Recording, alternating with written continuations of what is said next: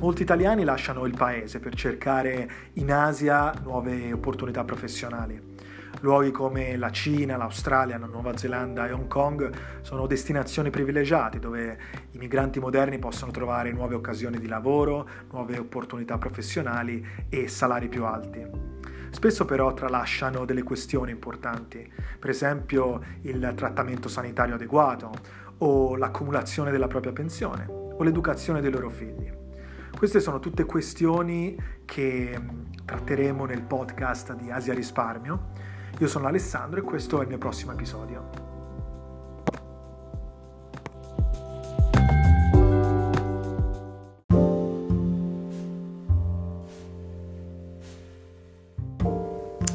Una delle questioni su cui uh, ci si pone alcune domande oggi quando si parla di pianificazione finanziaria è dove farla, qual è il contesto migliore per organizzare le nostre finanze personali, qual è il luogo uh, più appropriato che presenta più vantaggi per, uh, per, creare, per esempio, per costruire una pensione privata, per costruire un piano di risparmio, per creare delle risorse, per far assumere più valore al nostro capitale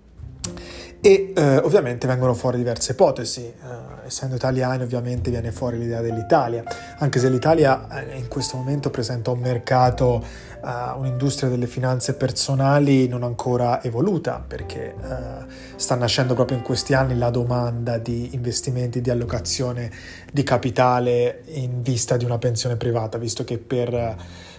per, per, decadi eh, l'Italia si è basata su un sistema di welfare, un sistema di sicurezza sociale, quindi le pensioni erano in primo luogo garantite dallo Stato e poi erano elargite e integrate dai benefit aziendali, quindi il terzo pilastro, la previdenza privata, la previdenza integrativa, è qualcosa che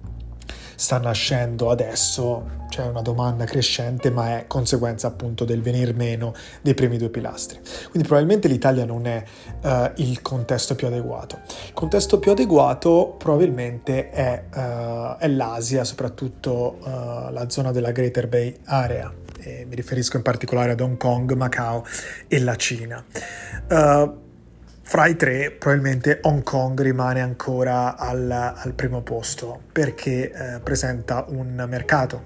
un'industria delle finanze personali molto evoluta. È l'esatto opposto dell'esempio che facevamo dell'Italia. Hong Kong non ha mai avuto un sistema di sicurezza sociale vero e proprio si è basata su un capitalismo libero, aperto, che attrae capitali stranieri, che quindi ha un basso regime fiscale proprio per attrarre questi capitali, un basso regime fiscale che non ha mai creato un sistema di sicurezza sociale, quindi pensioni, forme di assistenza sociale e sanità pubblica garantita dallo Stato. I cittadini sia locals che expat, sappiamo che Hong Kong è una città internazionale, eh, si sono sempre costituiti le proprie finanze per conto proprio. Chi viene a lavorare in questa zona sa che dovrà pianificare in maniera privata per uh, avere una pensione futuro, per farsi delle risorse, ma anche per attuare meccanismi di trasferimento di ricchezza alle generazioni successive, protezione di ricchezza, uh, conservazione e quindi deve mettere in atto una mm, posizione previdenziale privata, un portafoglio privato eh, fatto di eh, pianificazione appunto autonoma delle proprie finanze personali. Ora, il contesto di Hong Kong eh, presenta ovviamente un'industria delle finanze personali molto sviluppata, un contesto eh, con un mercato di prodotti finanziari anche eh, molto eh, variegato, proprio perché la domanda è molto forte le prossime decadi Hong Kong sarà ancora più interessante anche quindi eh, per quanto riguarda l'allocazione dei capitali di questa generazione in vista di produzione di risorse future, perché Hong Kong si trova al centro di una congiuntura molto importante che è quella legata allo sviluppo della Greater Bay Area, quindi della, della zona tra Macao e Guangzhou e Shenzhen, che è una zona ad alto sviluppo economico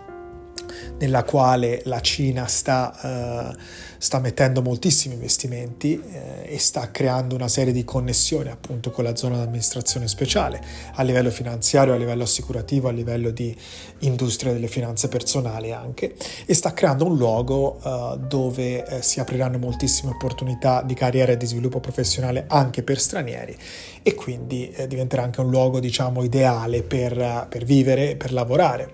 E se si pianificherà sempre più di eh, lavorare, di sviluppare la propria carriera in questa zona, eh, bisognerà anche pianificare le proprie certezze finanziarie in questa zona e creare uno status finanziario, una forma di pianificazione finanziaria che crei risorse nel tempo e che eh, dia eh, tutte le rendite e gli ammortizzatori finanziari che servono a un individuo e a una famiglia. E quindi appunto si prospetta un grande aumento della pianificazione finanziaria privata, in particolare in questa zona. Ma non solo, non, non, sarà soltanto una zona privilegiata per chi lavorerà e per chi vivrà gran parte della propria vita eh, appunto in quest'area, ma probabilmente la, la stessa zona della Greater Bay Area, in particolare della Cina, sarà interessante anche per chi lavorerà in altre zone del mondo, sarà interessante per allocare capitale in questa zona. Questo perché? perché la Cina ha sempre più uh, progetti di internazionalizzazione, internazionalizzazione, una parola un po' difficile. E, um, e questo che significa? Significa che i partner commerciali della Cina stanno aumentando. Guardavo un grafico proprio oggi che mostra come dal 1980 al 2018, quindi in meno di 20 anni, uh, le dinamiche economiche del mondo siano completamente cambiate. Un tempo erano gli Stati Uniti che stabilivano partnership commerciali con quasi tutti gli stati del mondo, a partire dal Sud America e uh, gli stati europei e ovviamente negli anni 80 uh, eh, anche la Russia. Poi a partire dagli anni 90 e dal 2000 con lo sviluppo della Cina eh, appunto il paese del dragone si è aperto e ha iniziato a uh, attrarre molti più partner commerciali. E adesso appunto gli equilibri eh, commerciali del mondo si sono completamente spostati verso Oriente. Questo ovviamente porterà delle congiunture molto più uh, legate allo sviluppo internazionale della Cina, quindi maggiori capitali che provengono dalla Cina ma anche che vanno verso questo luogo, uh, sempre più uh, forza lavoro andrà a lavorare o si collegherà a progetti di lavoro della Cina. Uh, il, tutta l'implementazione del progetto della Belt and Road, della, della, nuova via della seta, è basato sull'internazionalizzazione della Cina, sulle infrastrutture che la Cina sta finanziando in diversi paesi del mondo. Quindi in realtà anche alcune limitazioni che oggi vediamo ancora nell'economia cinese, per esempio la mobilità di capitale, il fatto che è difficile trasportare fuori la liquidità dalla Cina se, se si lavora sul territorio cinese, in futuro saranno risolti perché proprio ci sarà il bisogno di, uh, di portare capitale fuori, di creare maggiori connessioni con capitali stranieri. E un ruolo importante sarà appunto rivestito da Hong Kong come piattaforma finanziaria e come luogo di movimento di capitali verso l'esterno, proprio perché la storia finanziaria di Hong Kong, la storia di Hong Kong come centro finanziario è ovviamente uh, molto molto uh, importante in questi ultimi vent'anni. Quindi per quanto riguarda progetti di pianificazione finanziaria individuale, e abbandoniamo qui un attimo i discorsi di macroeconomia e focalizziamoci un attimo sulle esigenze del singolo individuo, pianificare in Cina, pianificare in Asia, pianificare a Hong Kong è sicuramente una, uh, una, possibilità, una serie di opportunità. Non è soltanto la, ris- la risoluzione di un bisogno. No? Oggi si parla molto di pianificazione privata come una soluzione ad un problema, il problema dell'indebolimento del welfare. Da italiani, la mentalità, la mentalità italiana vede come entità che elargisce la pensione il welfare, lo Stato, la previdenza pubblica. Siccome la previdenza pubblica si sta indebolendo, l'invecchiamento della popolazione non permette di pagare pensioni per tutti e quindi è molto probabile che eh, il sistema pubblico, il sistema assistenziale pubblico non sia sostenibile, allora bisogna ricorrere a meccanismi di pianificazione privata. Questo ragionamento, sebbene sia in parte vero, non c'entra il punto, secondo me, focale della questione, che la pianificazione privata non è soltanto una toppa, una risoluzione ad un problema, ma è una vera e propria opportunità, perché con la pianificazione privata non solo vengono quelle risorse che lo Stato non è o non sarà più in grado di dare alla, alle attuali generazioni attive. La pianificazione privata con queste risorse offre anche un sistema completamente nuovo di... Uh, di guardare al nostro modo di risparmiare, di guardare al nostro modo di creare ricchezza, di guardare al nostro modo di proteggere la ricchezza, di guardare al nostro modo di mantenere e di conservare e di trasferire ricchezza alle generazioni successive. E secondo me questi nuovi modi sono in linea con i valori della nuova generazione di professionisti. Uh, perché sono, uh, permettono una gestione più diretta delle proprie finanze, permettono una gestione più personalizzata delle proprie finanze. Non c'è più lo Stato che parla di età pensionabile, ma di fatto è l'individuo che in qualche modo la sceglie in base alle contribuzioni che fa al proprio fondo pensionistico e soprattutto in base alla sua tempestività, a quanto presto inizia a pianificare le proprie finanze. Per cui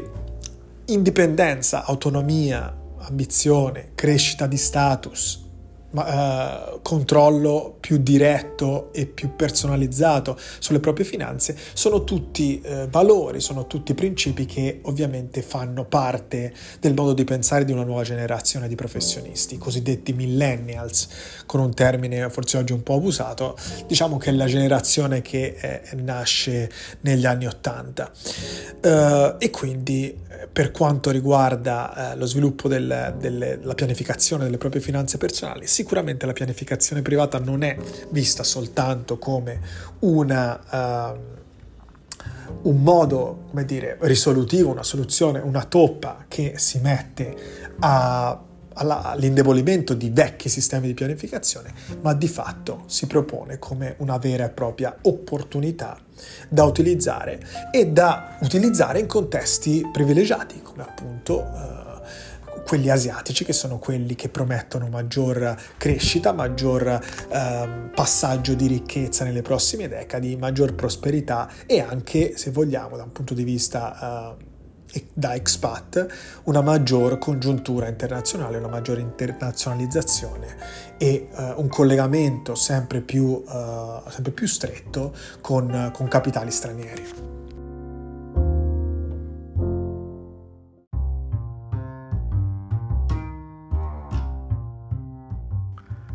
Questo era un altro episodio del podcast di Asia Risparmio. Spero che ti sia piaciuto e tu ne abbia tratto informazioni utili. Se vuoi saperne di più oppure vuoi fare una chiacchierata in privato, contattami con un messaggio su LinkedIn. Mi trovi sul profilo Alessandro Meccheri, scritto Alessandro M-E-C-C-H-E-R-I, Meccheri oppure puoi partecipare alla mia newsletter, puoi venire sul mio sito asiarisparmio.com e lasciare la tua email. In ogni caso spero di sentirti presto al prossimo episodio del podcast di Asia Risparmio. Ciao ciao!